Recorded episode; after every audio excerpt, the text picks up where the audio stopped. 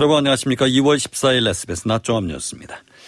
검찰이 화천대유 대주주 김만배 씨에 대해서 범죄 어, 수익 은닉 혐의로 구속영장을 청구했습니다. 정의당이 대장동 개발과 관련한 이른바 50억 클럽 의혹 진상규명을 위한 특검법을 발의하기로 했습니다.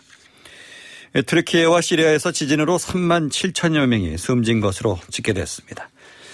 전쟁 동원령을 거부하고 한국에 와 인천공항에 머물고 있는 러시아 청년 5명 가운데 2명이 난민 심사를 받게 됐습니다. 이상 시간 주연이었습니다.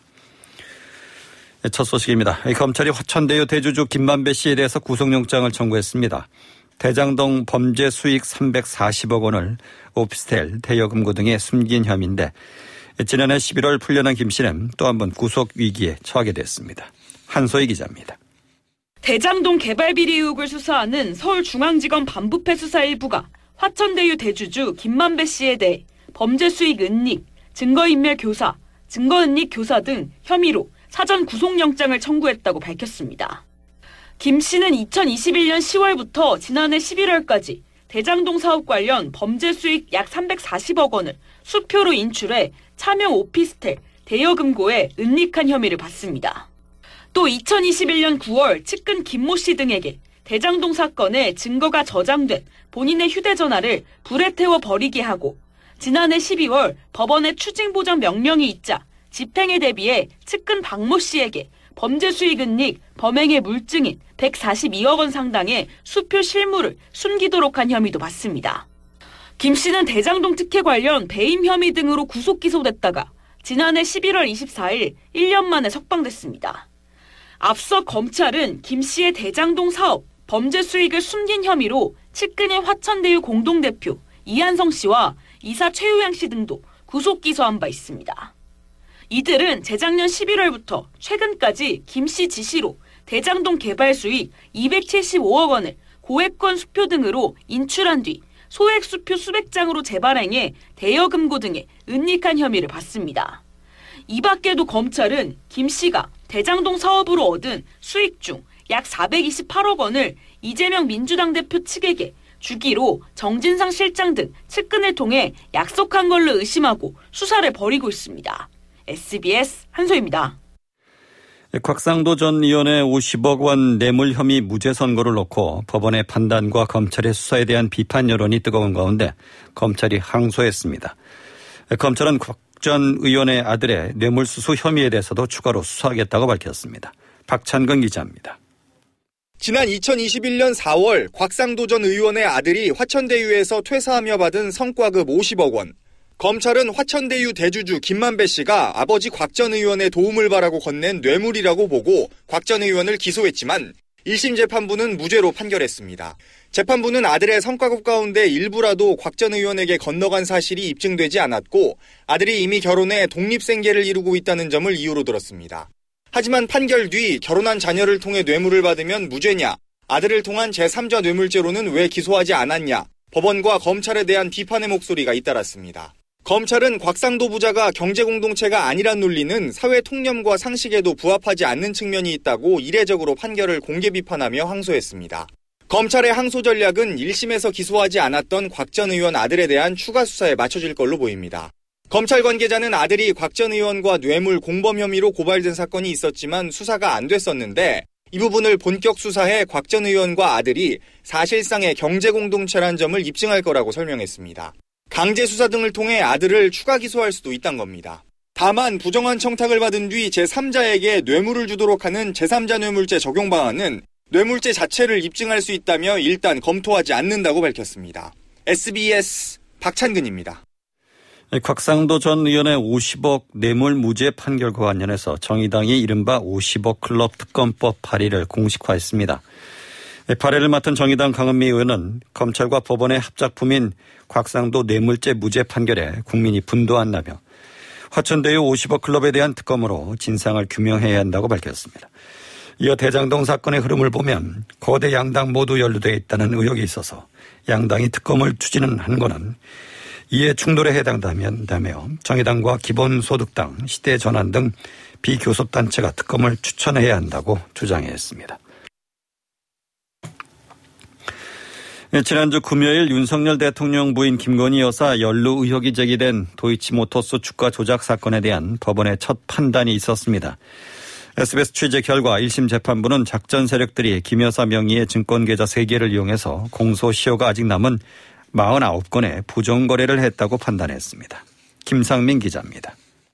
1심 재판부는 2010년 10월 21일 이전과 이후에 벌어진 도이치모터스 주가 조작 행위는 각각 다른 범행이라고 판단했습니다.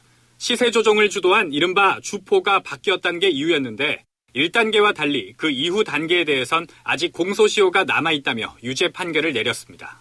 SBS가 판결문을 분석한 결과 권오수 전 회장 등 작전 세력은 유죄 판결을 받은 2단계 이후 주가 조작 거래 김건희 여사의 계좌 3개를 사용한 걸로 확인됐습니다. 새 계좌를 통해 부정거래가 인정된 횟수는 49건으로 통정 가장거래가 48건, 종가관여 주문 1건이었습니다. 하지만 김 여사가 계좌를 권오수 전 회장 등에게 맡겼을 당시 주가 조작에 이용될 거란 사실을 알았는지가 확인돼야 주가 조작 공범 혐의 등이 성립할 수 있습니다. 검찰은 단순히 계좌를 빌려주거나 투자를 위탁하기만 한 김모 씨와 양모 씨 두 사람에 대해선 기소하지 않고 직접 거래에 가담한 손모 씨는 기소했는데 손 씨는 무죄 판결을 받았습니다. 하지만 김 씨와 양 씨 모두 검찰 조사를 받았다는 점에서 김 여사에 대한 최종 판단이 주목됩니다. 이와 관련해 대통령실은 해당 내용들은 대선 기간에 여러 차례 보도까지 된 걸로 새로운 내용이 전혀 아니라고 반박했습니다. SBS 김상민입니다. 국민의힘 주호영 원내대표가 교섭단체 대표연설에서 문재인 정부와 더불어민주당을 강하게 비판했습니다. 여러 국가적 위기에 맞서 정치권의 반성도 반성과 협치도 당부했습니다. 안희재 기자입니다.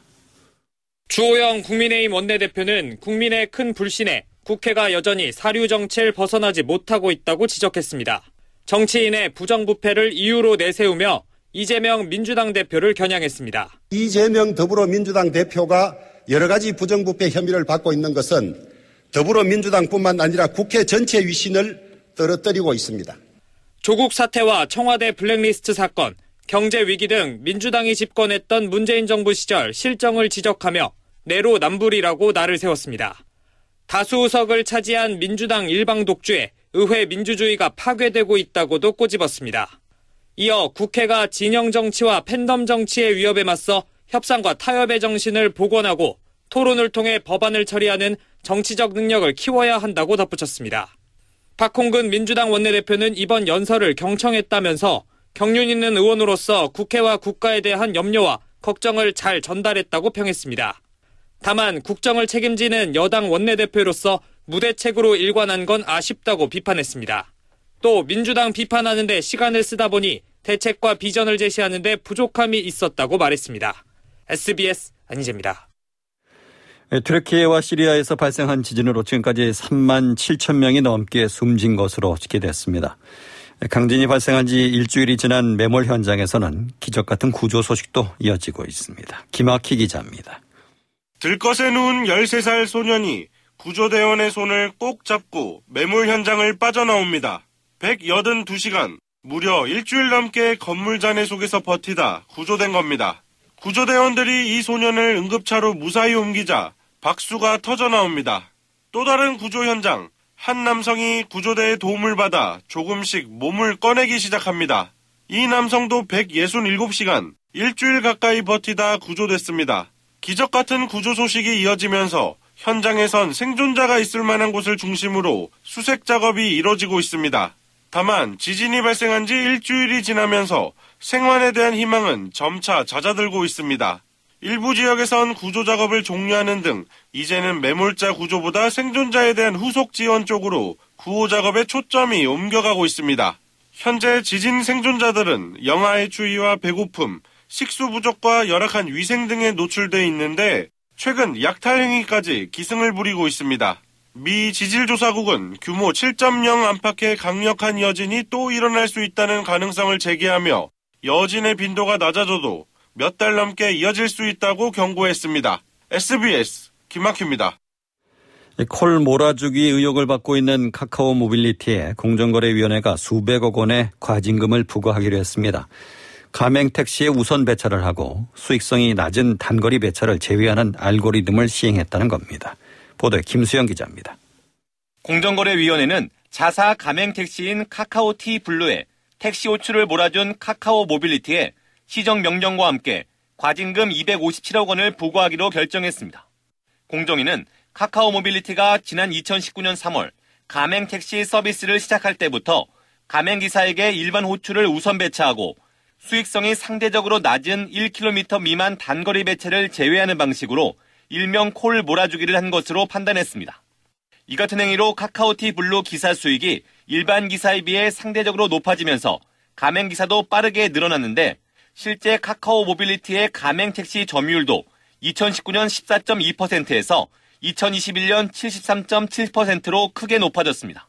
공정위는 가맹 택시 배차의 주 목적이 가맹 택시가 어느 정도 수익을 내는 것에 초점이 있다는 내용의 내부 자료와 가맹 기사에게 우선 배차를 하는 것이 알려질 경우 공정이 제재를 받을 수 있다는 인식을 내부에서 하고 있다는 임직원 대화 내용도 확보했습니다. 공정위는 카카오 모빌리티의 일반 호출 시장 점유율이 94%가 넘는다며 승객의 호출료와 기사 수수료를 인상할 우려가 있다고 지적했습니다.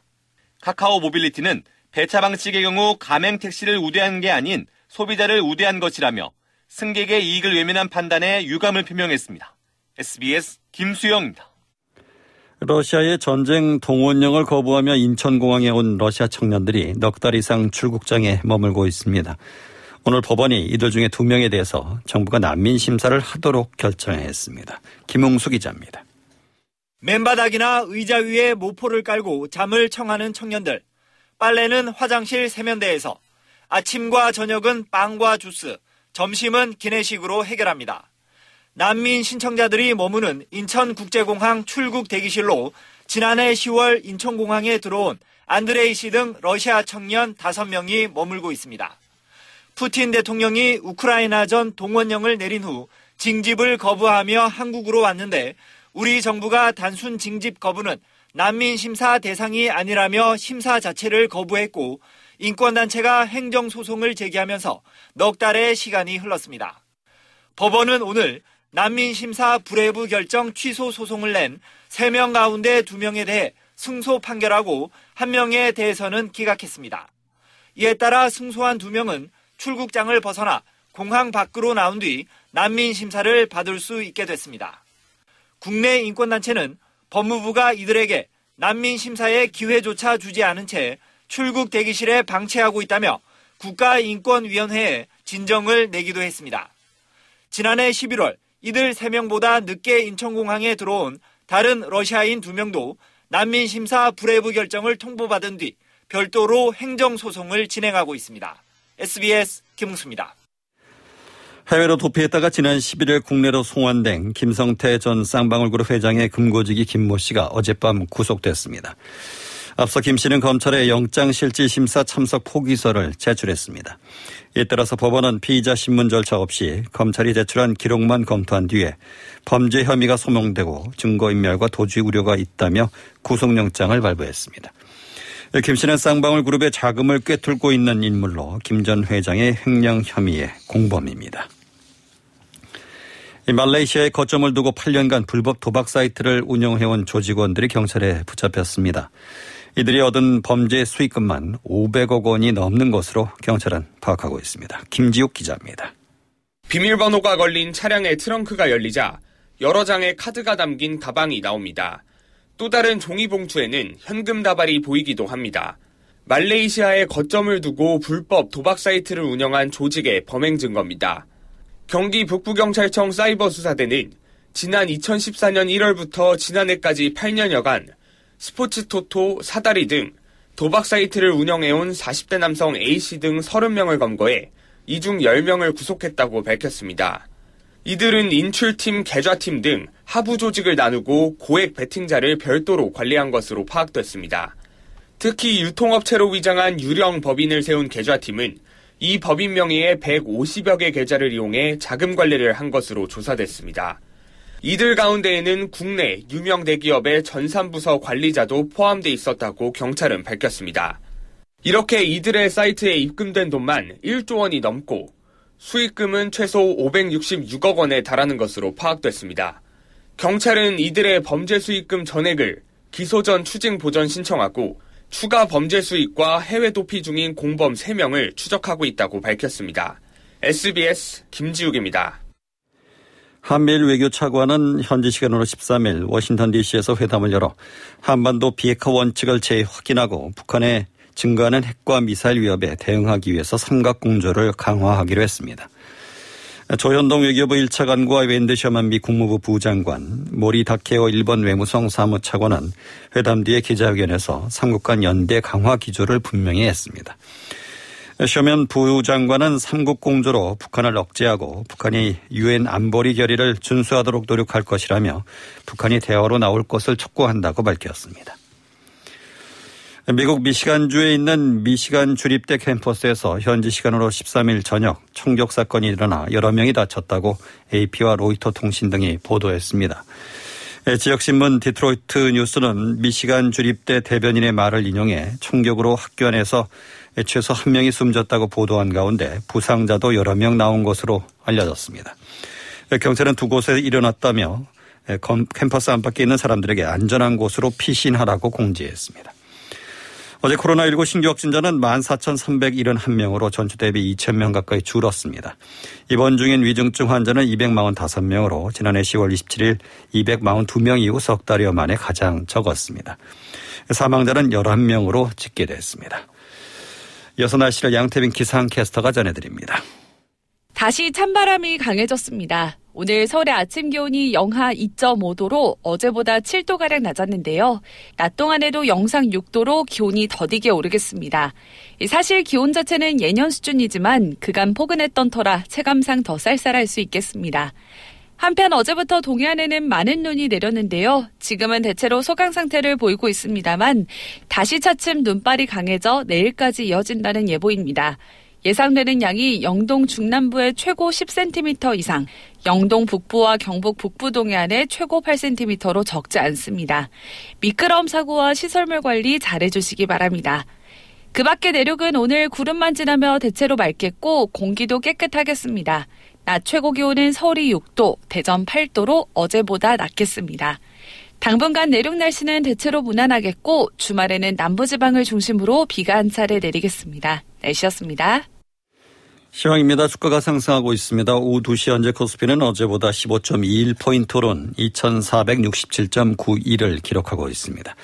운수장비, 운수, 창고 등이 상승하는 가운데 금융업과 음식료품 등은 하락하고 있습니다.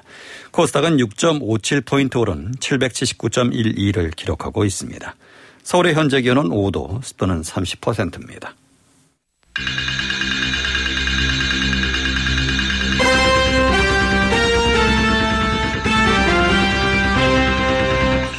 SBS 낮 종합 뉴스 진행의 박광범이었습니다.